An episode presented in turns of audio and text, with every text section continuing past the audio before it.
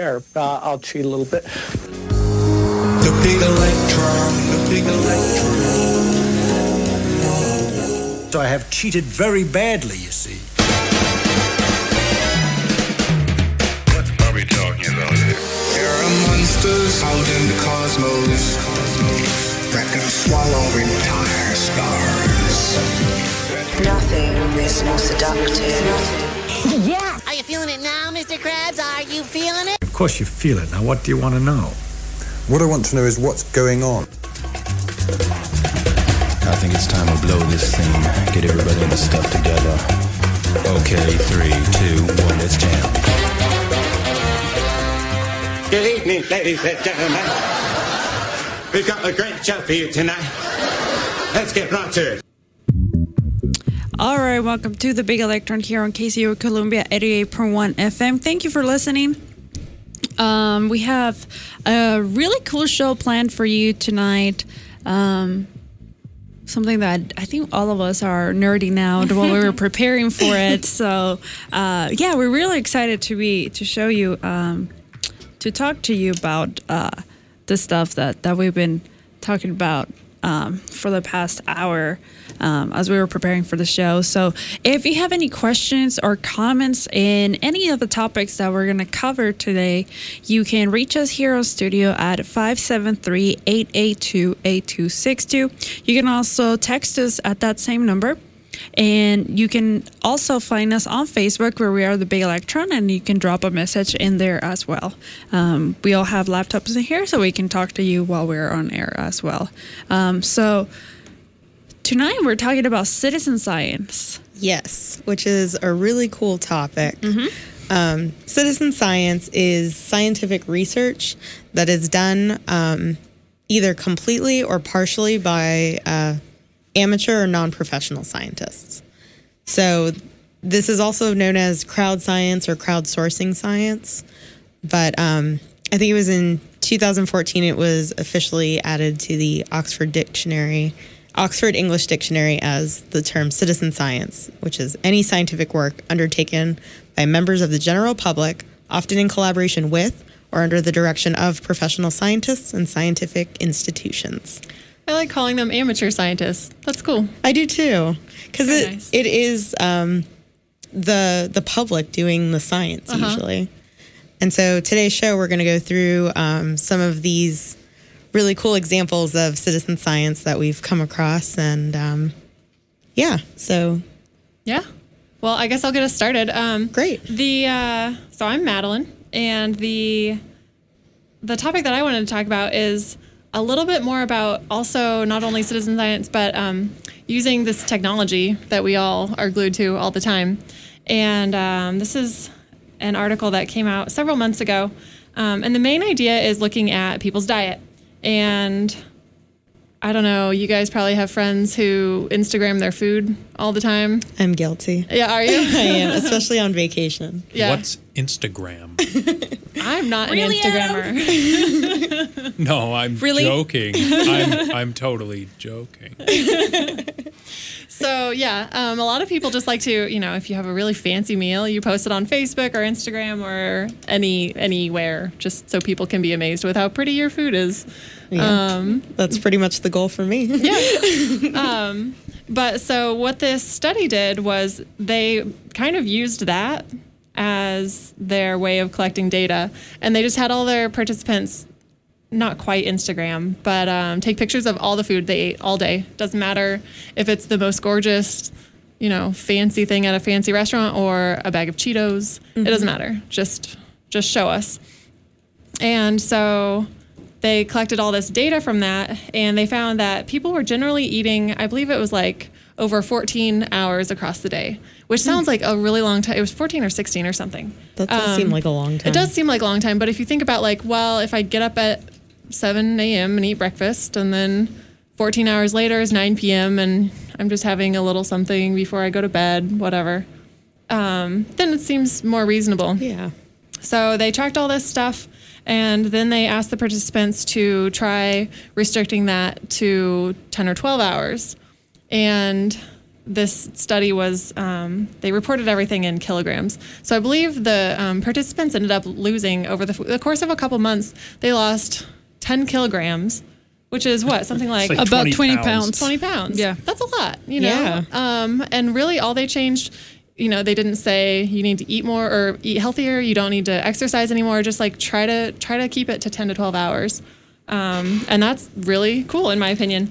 And um, so they don't say that there's any fancy reason for why you know it doesn't speed up your metabolism or anything it's just you eat fewer calories Yeah. and we know that'll make you lose weight I think it's just being more a little bit more conscious about what you're eating. yeah Like and the fact and you're, thinking you're about actually that you thinking about it, right? Right. Yeah. Like, oh, I actually grabbed like an entire bag of chips Mm-hmm. instead of I served a portion of it. Mm-hmm. You know, like, or I made popcorn and I ate it all while I was watching X. you Sure. know, while I was Netflix and and, it's a chilling. little it's a little bit more um, engaging when it's actually a photo of it too. So I, I Oh, guess yeah, like if I wrote down everything I ate throughout the day, Mm-hmm. I would I could examine that and say, oh, okay, yeah, I didn't need to eat that bag of chips, for Mm-hmm. example, or maybe I only needed to eat half that salad I ate. But if I like take a photo of chips and it's all greasy and like smashed at the bottom right. and stuff like Yeah. that. because we're a- we're so visual about stuff. I think that we see it in words, like we know what it means, but not Mm-hmm. necessarily. But we see it, and it's like, oh, I am like a pig, right? Like I just ate all of this. I need to hit the gym and don't leave in like three hours. Yeah, if if I was to write down like, oh, I had fast food for lunch, I might not think very emotionally about that. But if I took a picture of the Arby's uh, roast beef sandwich, I, I might say, what am I doing to myself? yeah. um, so. It's harder to compartmentalize. yeah. Yeah and even you know they said that even though these people didn't change really what they were eating so they were still eating that fast food. Mm-hmm. It's just that if you're if you just cut yourself off sooner you're just eating fewer calories. And it's it was kind of more successful than a traditional diet because a traditional diet you're like well i really want the cheetos but i guess i'll eat an apple instead. And then you feel proud of yourself. And then later you're like oh no i can i can cheat in this other way because i've been really good. Well this way it didn't feel like a diet to those participants. So they were much more likely to kind of stick with it. But the general idea was they were eating uh, for a smaller portion of the day. yep. So, what do you think it might have just been that it was more trouble to get the camera out again and or take a oh it's a never photo? trouble to get a camera out these oh, right, days phones. Yeah. Right, I forgot. Instagram and Yeah. so on. Yeah, that. It's an app, Adam. I, I, I just looked it up right now to find out. Yeah. I'll I'll use that for cat photos. oh, Uh, good. Oh, that's a good go. good That's- use for Instagram. that's the Best only use. reason the internet exists. Um, Cats. yeah. Okay. I'm a scientist. Uh, I'm using the technology for its intended purpose. Pretty sure that's what they intended it for. So I wonder if I'm sorry to go back to the food. I wonder if so they cut them off earlier in the evening or It doesn't said- matter. Doesn't they just said up to you. Do you want to, you know, however you want to do it. If you want to push back breakfast an hour, Mm-hmm. that's cool. If you want to just cut yourself off sooner in the day, but just try to stick to this more time limited diet. I'm gonna have to try that. Yeah. 20 pounds. That's a lot. That is a lot. but I, I, I But more over- specifically, I, I want to see how long I eat throughout the day. Oh, yeah, sure. I guess, like you said, 14 hours doesn't really seem that Mm-hmm. big of a deal when you convert it to time, but 14 hours of eating. Yeah. is a lot of And eating. after I read this article, there for a couple weeks, you know, it would get to eight or nine at night and I was going to eat something and I was like, no, I should just drink water. you know, it's close to bed. I can handle that. Mm-hmm, So yeah, I would suggest it. It was cool. So they lost all of that weight over a period of It was a couple months. a couple of months. Mm-hmm. Okay. So yeah, n- it, was- it wasn't one of those like unhealthy, transformative, whatever that's just going to come right back. It's just like being conscious of where you're, yeah, Mhm. yeah, where you're nice. Yeah. So if you're laxing on your New Year's resolution, maybe February is a good time to Ah. remind yourself. Timely. Yeah. Just in time for spring break. Yeah. Absolutely. Just in time to quit all our resolutions. Start up another one. So yeah, it's a little bit citizen sciencey. Some of our other stuff is a little bit more um, strict into that that definition. It's interactive though. Oh yeah, for sure. Yeah, I would say one of the oldest um, types of citizen science, or that is a pretty widely recognizable, kind of relates to what Jackie's going to talk about next, but it's a SETI at home, which started back in, I think, 1999. And it was um, using people's computers when they weren't on it to try to find aliens. Oh wow! So that's been around. So it's a citizen science that's been around since 1999, so 17 years. Wow. But um, it led to our next citizen science project. We're going to talk that Jackie's going to talk Yeah. about. Yeah, so the next one, it's uh, it's a really cool one. It was developed in the early 2000s, um, actually in 2000, and it was developed by a group of in chemistry, nonetheless, Department of Chemistry. Yeah. Um, at the uh, Stanford University, and this is what they did. So this thing is called folding at home.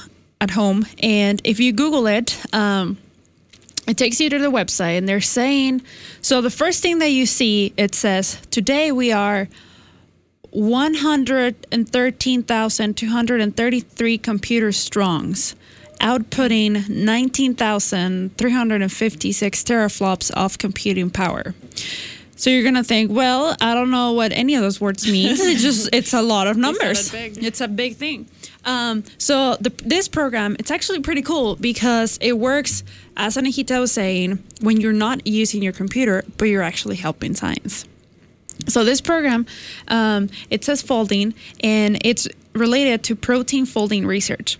The reason why uh, so we've talked a lot about proteins in, in our past shows and how important they are and how thanks to the technology that we have nowadays um, we're able to see how they are shaped. And so from there on we can look at whether we can modify it in some way to to prevent it from doing something that is, you know, if it's a virus like HIV or if it's uh, a protein that contributes to cancer growth and things of that nature, just many, many things um, that can cause disease. And and so scientists are really interested in seeing how the structure looks so that you can design something to stop it or to increase it.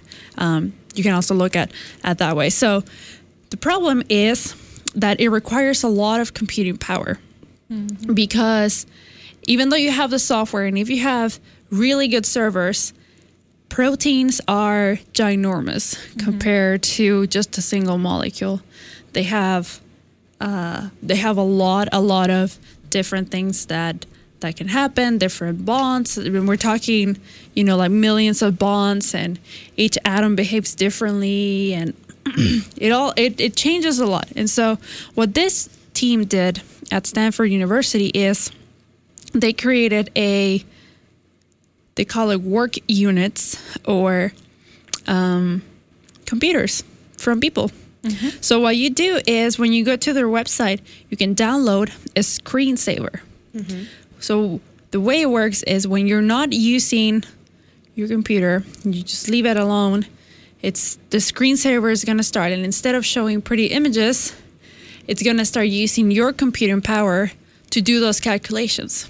Cool. So imagine instead of having four, ten computers at the Department of Chemistry in Stanford, you're using 113,000 Yeah. computers around the world.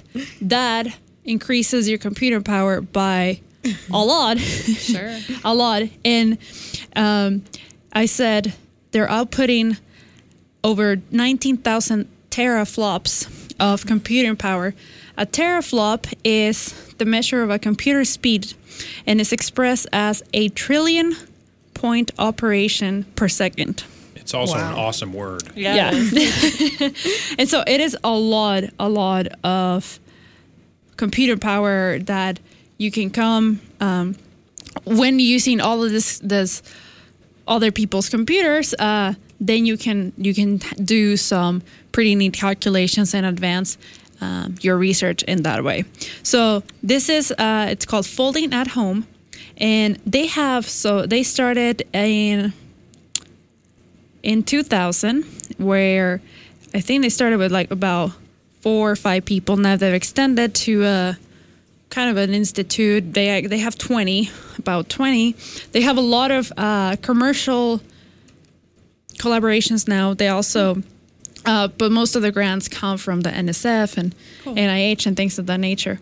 As of now, uh, as of the end of last year, 2015, they have published 129 papers, scientific Wow. papers that co- that derive from this That's cool. this software. That's this awesome. screensaver. So you at home are contributing to science if you download this screensaver by, you know, just letting them use your unused computer power. Yeah, imagine But- how long that would have taken if Oh, yeah. people weren't signing their computers up to it. Well, so to give you some context with the teraflops, um, I have this wiki article up about supercomputers and some of the ones that they're talking about. So in 2010, one of these um, supercomp- supercomputers reached um, 1,600 megaflops.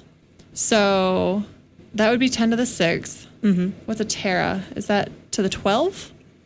Yeah. Afraid So, drawing a blank 10 to the so 12. yeah, that's Wow. you know, this supercomputer pales in comparison to, you know, your just your average Joe's computers all linked up. Um, the other thing that it, that is really great about this is it saves money for you know whoever is using it. So you know they're using some NIH dollars, but uh, or sorry NSF usually, um, but uh, if you were to have a supercomputer, it not only requires a lot of energy, but all that energy, when you're using that many computers, you generate a lot of heat. Um, and so some of these uh, cooling systems are ridiculously expensive. So um, this says some of them can use. They can cost four hundred dollars an hour to operate. Just just the cooling. Never mind the computing. The, you know the Computing actual power. work. Yeah. Yeah. Yeah, or 3.5 million per year. Yikes. So, yeah, I mean, you know, your little computer is helping with that too. It's helping with that too because you don't have to use all of the servers Yeah. to do the computing power. And when we talk about simulations, so you have to take into account everything that can, if you want to take into account everything that encompasses that protein, um, the simulations that you do are in the nanosecond range, millisecond at most. Um, and then with that, then you can see how it moves and things of that nature. I had a friend, I have a friend actually who is, she's doing um, computer, um, computational chemistry, and she's also studying protein folding. and it took her, so we were together in a summer program. And the entire summer, the two months that we were doing research for her stuff to move, mm-hmm. it took her for, I believe it was about one second of simulation. It took Wow. her the entire two months that we were there. Yikes. And that was a lot of computing power. And then you have to go and check it and see if mm-hmm. you actually made the right simulation and then analyze a little bit of the data when it's, you know, one in a second or millisecond or something like mm-hmm. that. I think for, I, I can't remember exactly what, I, I believe it was one millisecond that lasted like three, four hours wow. That's awesome. simulation. So using all of these computers, all of this computing power that comes together has brought 129 papers so far. Awesome. That's awesome. And I think that as more and more people uh, have access to technology, because keep in mind this started in 2000. Sure. It wasn't, you know, back back back then. I don't I don't think many of us had internet at home, and now it's Yeah. impossible to be Anywhere without it. anywhere without internet. And so, yeah, It's hard to get away from the internet. right. yeah, and and you know, buying a laptop now it's cheaper than it was back in 2000. Yeah. It's more accessible. So So as time goes on, we should have ex- exponentially more hopefully that's computers. that's yeah that's that's the case so if you're interested um, about it it's called folding at home at home um, this is from stanford and they they show you all the statistics about this Cool. really cool project they have simulations and they show you images and And it's stuff that probably they not the only done. one, you know? I'm sure there, there's 129 from this program. From but this there's one program. probably Yeah. others that are doing similar things in other fields. Mm-hmm. I was going to say the at home concept for citizen science projects is pretty popular. So, like I mentioned earlier, there's SETI at home. Yeah. That just like folding at home. Um, it just uses your computer while you're not using it to look for alien signals. And there's this other one I found called Rosetta at Home that is also involved with protein folding. Cool. Yeah. It's Cool. a big topic, protein Yeah. folding. Yeah. Absolutely. And that that helps. I, I think that's one of the reasons why it's going so it's growing exponentially is just it's way easier, you know, with mm-hmm. the technology that we have mm-hmm. available with computers to look at that than to try to figure out the structure Yeah. of the protein, which Crystallize it. it, mm-hmm. takes a lot of time. Crystallography also is Yeah. kind of expensive and you know it's It doesn't great. always work. Doesn't always work. People have their entire PhD Mm-hmm. career focusing on crystallizing one single protein. When they finally get it, Right. then. but Well, since we're on the topic of protein folding, um, I'm going to bring up a little bit more active version of helping of citizen science that helps students with protein folding, which is a computer game called Foldit. Fun. So this was introduced by the University of Washington, and it is in conjunction with the Center for Game Science. And um, Foldit, you have three simple rules to follow. Um, so you download the program, and all it tells you to do is one, pack the protein, meaning you're given a protein and you're supposed to make it as small as possible, make it take up as little room as possible. So it probably looks like a giant snake or something when you get it, like a big long string. Yes, it's almost well. So uh, typically, Foldit seems to work with, if I'm reading this correctly, work with alpha helices, which look like slinkies. So it's a bunch of slinkies connected Okay. um, with Yeah. other random shapes in between. Well, it, it should they should be able to pretty confidently already say where the alpha helix is. Sure. are. and that. Yeah. So, so these are Yeah. pretty common structures that they would recognize, but anything bigger than that. Yeah, it gets scale, really then- complicated. Right. So I guess if we do want to talk about protein folding a little bit, there's three um, secondary structures. There's, well, I guess there's really two secondary structures, which is an alpha helix and a beta sheet. So an alpha helix looks like a slinky, and a beta sheet looks kind of like a sheet folded back and forth on top of each other.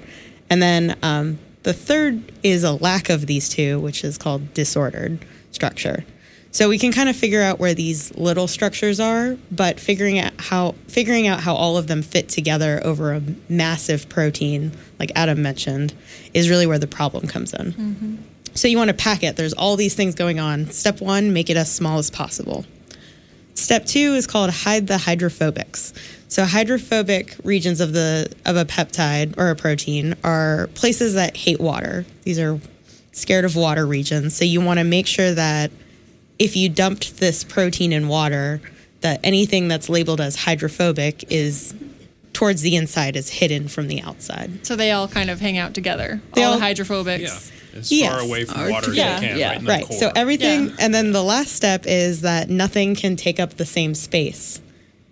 That And- seems reasonable. And Yeah. that seems reasonable. Mm-hmm. Two people can't be in the same exact space. So when you combine these three rules and you let it loose in the public, um, you'll get lots of different possibilities. Mm-hmm.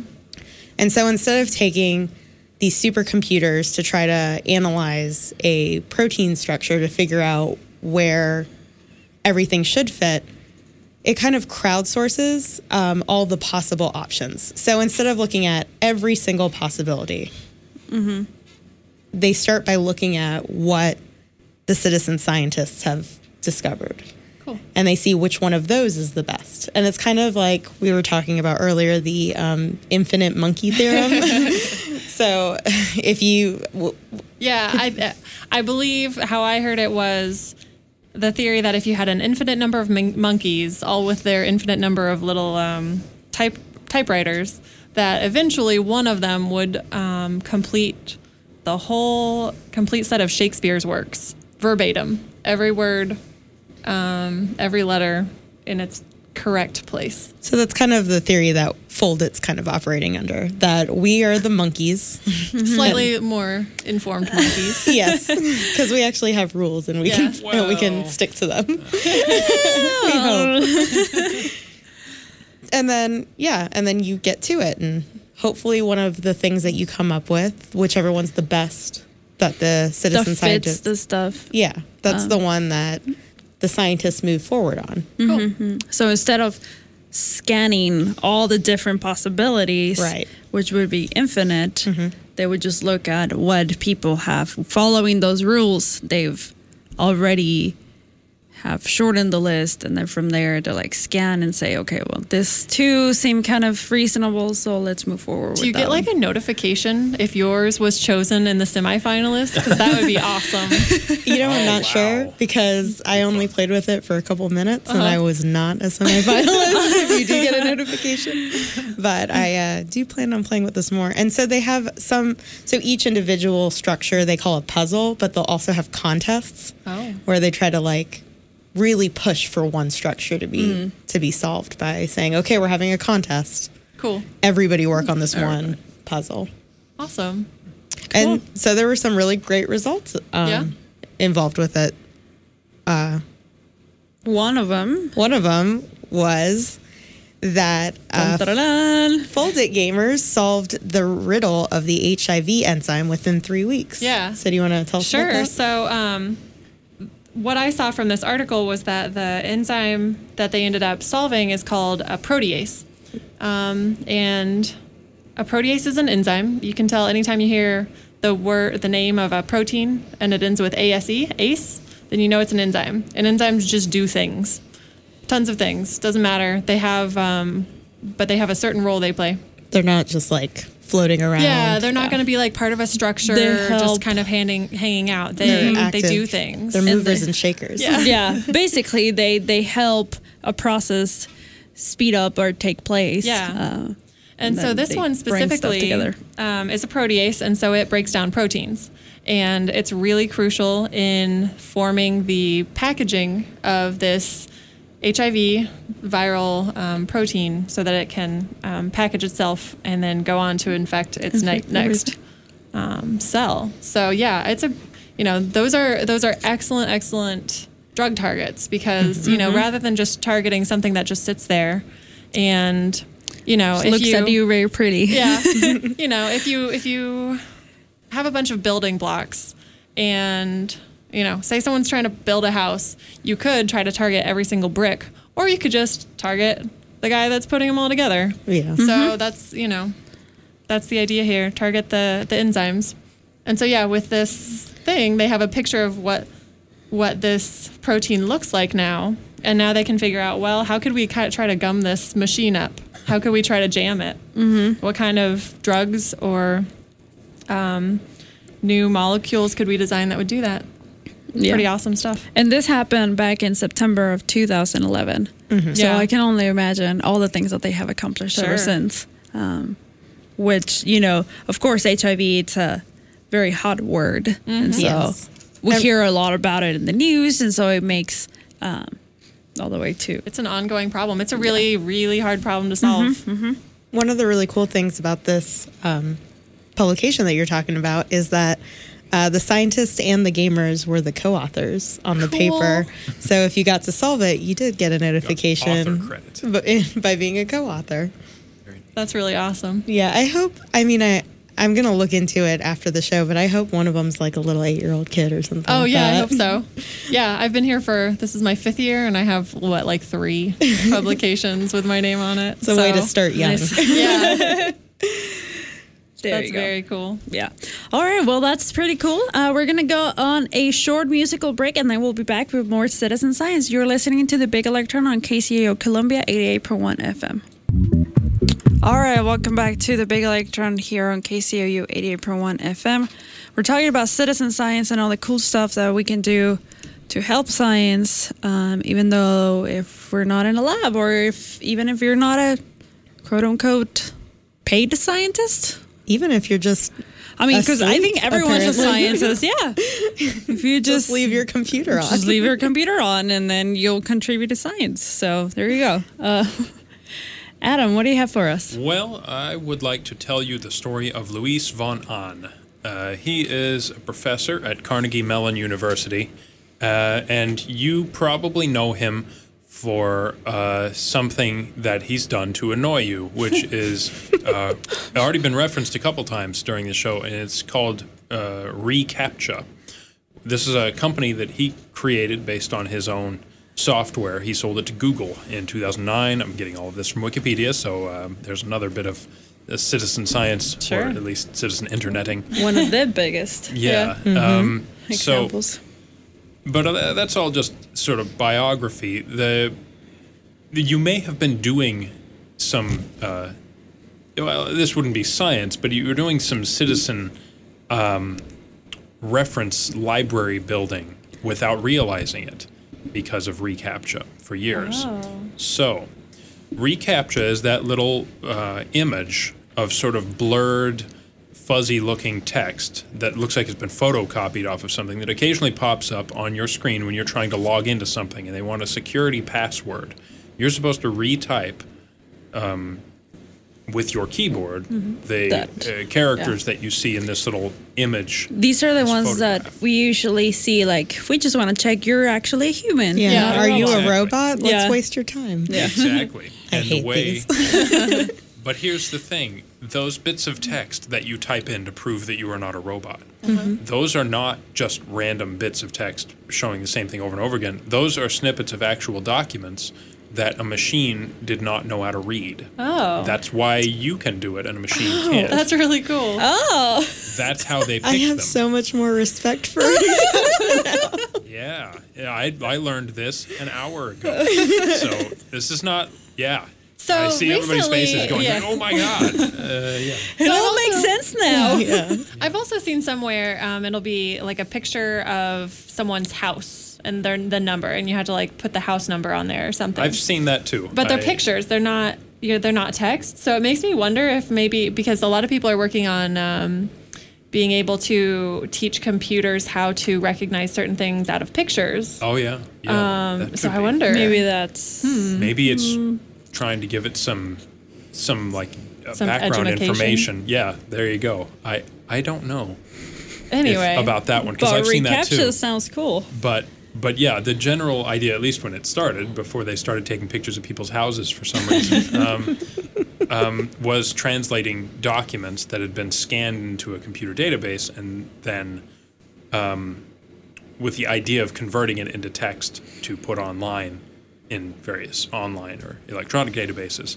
And Google Books, you may be familiar with that Yeah. one. Uh, they love putting all sorts of huge quantity texts up there um, either available for sale or available online. And a lot of that, if it was fuzzy or otherwise, couldn't Uh-huh. be scanned in properly and converted directly to text, they would have you do it. uh huh. So thank you. So it's kind of helping ease our transition from classic paper books to this new digital, Digital. era. That is exactly what it's uh, supposed to do. Cool. Yeah. So That is awesome. it it surprised the heck out of me when I read this. So I, I came into researching this uh, in my long career researching Luis von Ahn of the last hour uh, again um, um, from a language point of view um, because I find that awesome. I love uh, linguistics and languages and how all that stuff works. And Luis von Ahn, after uh, making his bazillions of dollars selling his company to Google, uh, started up another one, which is still operating, and it's called Duolingo. Yeah. Mm, yeah. I've used Duolingo. He is the co-founder and CEO of this language learning software. Right? So the idea of Duolingo is not on its surface level got anything in common with reCAPTCHA. It's Sure. just it's a language learning software. Um, Like any of the others, Rosetta Like- Stone or any type of of them. thing. Exactly. So Yeah. it's But- it's an app. Well, nowadays you can also do it on your computer, but an app, uh, real quick that. Let's say you want to learn Spanish or French or something. You download it and then you tell it, okay, I want to learn French and or whatever. And then you said like, okay, you're gonna do two or three lessons at a time or per day, and then they make you do like a whole bunch of different stuff, uh, type words or translate from let's say French to English and then English to French. Um, and sometimes they make you talk. So it's, and then you do lessons. So kind of like Rosetta Stone, but this one is on your phone and then it like bugs you Yeah. if you haven't done your lesson that But day. yeah, apparently you can be casual, regular, serious, or insane, Oh. going from five up to 20 minutes per day.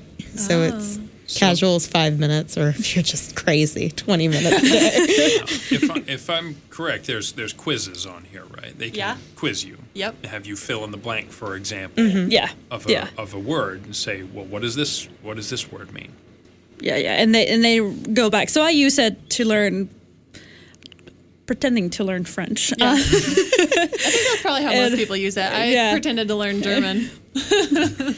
So what, some people are more serious than others, like I assume. But uh, what if I told you that sometimes when it asks you to translate a word, the computer program itself doesn't know what the correct answer is? Oh, that seems wrong. What? It is wrong. It's evil, isn't it? Yeah. But that's No. the fact. He's using Duolingo in the same way that he was using reCAPTCHA. oh my God. Your god. answer is the first that it's heard. Every once in a while, it'll just spike in this difficult word or unknown phrase or something for the really advanced learners. Okay. For people who've established that they speak a little bit of this language at least. Mm-hmm. And they'll say, okay, well, what's this one mean? And if they put something in uh, for an answer, then they'll compare it among all the other people it's asked this question to. And it'll see, well, what have most people said that this word means? Probably the majority of them, you know. So they're like voting Say on it. this. And then they'll send it out to other people and give it like a multiple choice format or something like that and say, um, which one of these? And if everybody agrees and they reach a consensus that that's what this word means, and that becomes part of their dictionary. Huh.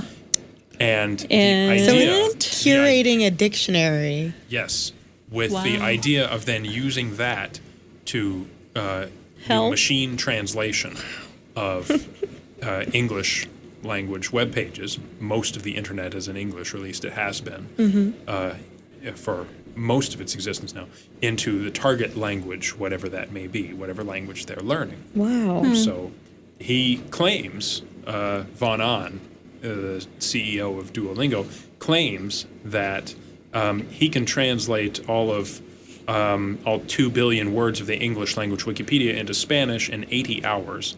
And he will do it based on the free labor that he collected from all of you Duolingo. Whoa. Wow, that's awesome. He claims. shout out to I know two people who use Duolingo to learn Spanish. Yeah. One of them is my lab mate. One of them lives just three hours away from here. So shout out to them They're for helping. Thanks very Thanks for that. Thanks for that. So cool. But didn't you mention something about Google Translate? Well, yeah. So this is where it gets a little bit complicated. Okay. Von Ahn and Duolingo claim that they can translate this, and they can they can certainly run the entire. For example, they can run the entire English language Wikipedia through their programs, and uh, come up with a Spanish version of it. Here's the question: Is it correct? Yeah. Is the Spanish language version actually accurate? Can you build an accurate dictionary of a foreign language based entirely on translations created by people who admit they don't even speak the language fluently? That's the problem. Mm-hmm. And the answer is no, you can't. It is Right. not an accurate translation, at least Okay. not 100% of the time. Mm-hmm. There are mistakes that are inevitably going to come up in the system because you have nobody checking for idiomatic uses or mm-hmm. phrases or something like that. You know, we use these type of phrases all the time, you know, that are just like wouldn't have any meaning if you translated them literally word for word, and every language has these. So, mm-hmm. what do you do with that? Um, a non-native speaker probably doesn't know them mm-hmm. in the target language. So, hmm. um, this kind of thing, this idea that you could create an accurate translation dictionary based purely on non-expert speakers of the target language, it's probably not the case, and mm-hmm. there are problems that have been noted with his translations. What if you combined it? What if you combined this process with professional translators? It would be kind of like tell you- Anahita's protein thing. You, you know, Exactly. you narrow it down and then you send it to the experts. Yep. So, what if you narrowed it down and then sent it to the experts? Well, guess who employs a whole bunch of experts to back up their user-created uh, translations? It's it's they're back again. It's Google, of course. Google Translate. So Wow. the same So folks that do? bought the same folks that bought reCAPTCHA from Von Ahn some years ago, they have Google Translate, which is probably I think the most popular translation service, machine translation service on the internet. Uh-huh. You you copy in text and it spits out The um, translation. a translation, and Most of the time, it's not the exact translation. I mean, Right. if you if it's a, a big chunk, if it's like a couple of words, then you Yeah. can kind of figure it out. But for if you want to translate a big chunk, uh, Like the lyrics to Let It Go. Have you heard of Yeah. those? Yeah. I That's a love that game people like to play. Yeah, that that's a if I if we're thinking of the same thing, that's a YouTube video Yeah. by this this woman who ran uh, the lyrics to "Let It Go" through Google Translate in a bunch of different languages and Mhm. spit it back out in English and sang the result. Uh-huh. And it's uh, It's Well, you can hilarious. find out. Completely Yeah, different. I, I would say it's um, the message gets lost a little bit in translation and and retranslation. Yep. So, um, Google's translate's not perfect by a long shot, but what they're trying to do is very similar to what Von Ahn is still trying to do. They have uh, a translate community um, where if you ever use Google Translate, you may see a little prod or link saying, "Want to help us improve our translation? Click here." Mhm. Well, if you do that, then and you claim to be a speaker of more than one language, you can yourself give feedback of the same kind, but not in secret, but in you know Yeah. deliberately uh, Cool. back, feedback to Google Translate, where this will be poured over by their professional translators to see if they can come up with um, a, uh, a set of rules that can sort of guide which stuff is good and which stuff is bad. Cool. They only do that for languages, though, where they are employing people as translators.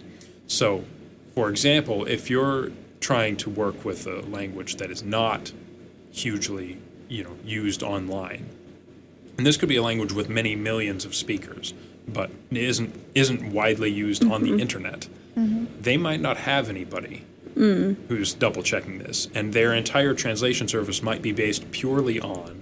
Uh, the crowdsourced. Just crowdsourced, the crowdsourced stuff that you put into it as a speaker of both English and this other language. So uh, it can be pretty bad. Okay. Um, Mhm. So it gets, from what I'm told, I don't know that I could verify this. I'm told it's pretty accurate for Spanish most of the time.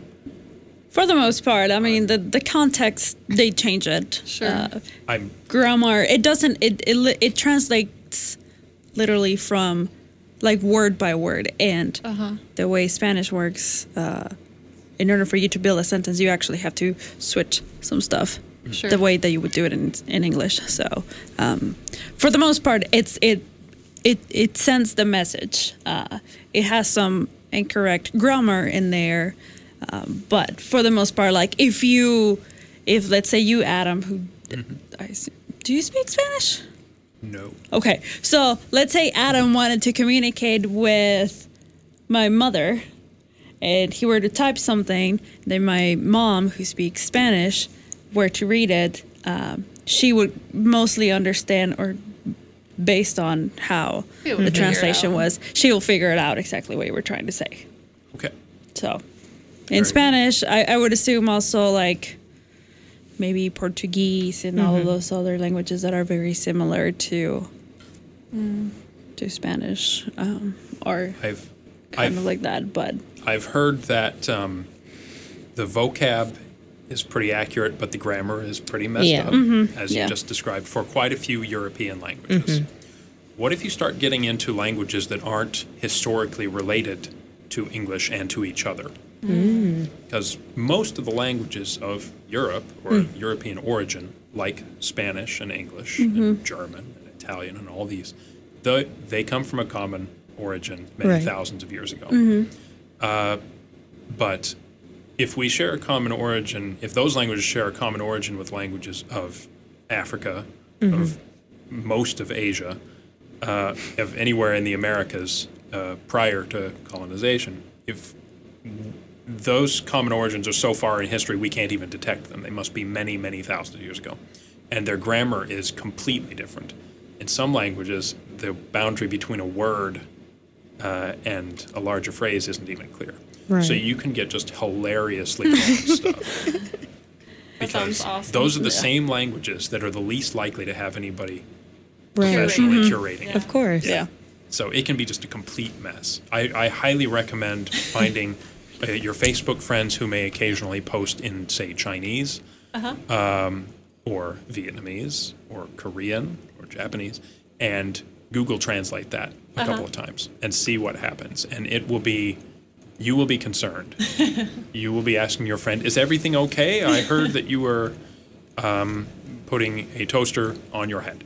Like it'll be just complete gibberish after a while. Awesome. Word boundaries just get all wrong. So uh, we're still we're still learning Yeah. how to uh, how to do this. But crowdsourcing is So we've come very far. Yeah, that's pretty Yeah. cool. That's really I think it's neat too. The um, the idea that there has to be a consensus makes it a little bit troll proof. Like that's the you know if the cat is for internets, it's all for internet. Or if the internet is for cats, it's also for trolls. and uh, so yeah, the idea that you have to have some threshold. You know, X many people say it must be this way. It's probably that way. Your trolls aren't likely to skew that too much. Well- in one of the common languages. In the other ones, you could be concerned. the Duolingo translation program and most of Google Translate is going based on probably. Cool. Usually it works, probably. Cool. So the last citizen science project we're going to talk about tonight um, is one that again invites the public to come in and try to figure things out. Um, except it, it guides a little bit too. So this is called Snapshot Serengeti, and this is um, just one of my personal favorite ones that I've found.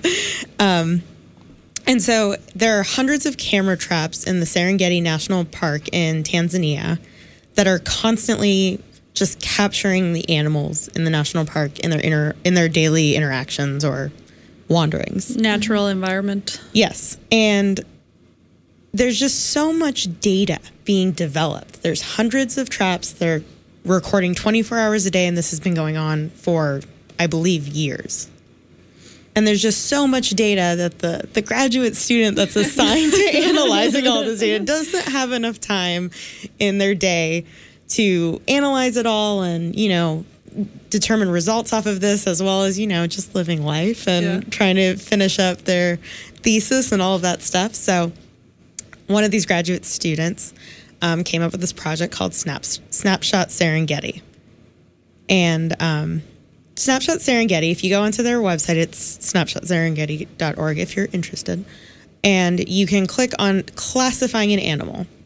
So then you get a picture of an animal. And you get some categories, whether it's pattern, color, horns, tail, build, and you get to say, well, this animal in this picture kind of looks like a giraffe. And so you might click giraffe, and then it will then filter down to all of the giraffe options that they believe live in this national park. And then you can analyze based on pattern of their skin or how what shape their horns are, or what shape their tail is, what their build's kind of like. Then you can filter down to finding the exact type of giraffe it is. Mm-hmm. And that will help the scientists who are analyzing this data kind of narrow in what they need to know. If they're just trying to find one specific buffalo's interactions, then instead of going hundreds of hours and hundreds of days of film, they can just, you know, use this filtering system that's citizen scientists have done to narrow into what they need and just pull that data and pull those photos and go through those photos. Cool. So yeah, I think it's really cool. And here you're just looking at a picture. Right. It's actually pretty high quality. On, Yes. I'm on their website right now, and so you it's pretty close. And then they give you, they said, well, does it look like a cat, like a dog, cow, horse? You have like only like eight options, and then from there on, then you classify all of these things. It sounds pretty neat. And you can actually, um, if you're looking at the screen, there's a play option, and it's a ser- th- There's usually a series of photos with, with each animal, so you can watch them moving. Cool. And it might even need like that as part of the filter. Awesome. So you can get really specific with really figuring out what it is that's going on. This mm-hmm. sounds like something kids would like a lot. I know a lot of kids who get really obsessed with knowing all the dinosaurs and all the types. But like, you know, if you're into just animals in general, like now you're also Oh, yeah. learning about all the different types of animals that live. Absolutely. live in this park. Mm-hmm. That's really cool. That's pretty cool. So that was uh, citizen science. Just I, there's a lot of examples here. We only we only have an hour, so we try to cover the the most interesting ones to us to, To us, us, four anyway. anyway. uh, so there is one last thing, Anahita, that you that you're gonna mention. Yes. So if you are interested in doing some citizen science, a way that you can go about doing it is you know Google citizen science, Mhm. um, and plenty of them, plenty of options will come out. One of them is uh, this group called the Zooniverse that has people powered research, as they call it, and um, within it, different different groups and different projects Mhm. co- uh, exist where you can go in and it's called Citizen Science Alliance is what lives within Zooniverse, and you can just scroll through their projects and find lots of interesting things. Something that appeals to everyone. Yeah, just Mhm. on their front page, there's plenty about space. There's one with Hubble, one with the moon, uh, looking at solar flares, looking at the Milky Way. Mhm. Things with um, whales are really big, especially uh, matching up whale sounds with a library of whale sounds and identifying if a single whale, whale is part of a family or not. Wow. So That sounds fun. yeah, so there are these groups like the Citizen Science Alliance that you can go to and get a wide variety Find. of citizen science projects. hmm that are available out in the internets. Um, so yeah, that's that sounds pretty interesting. Um, thank you for listening. This was a citizen science show.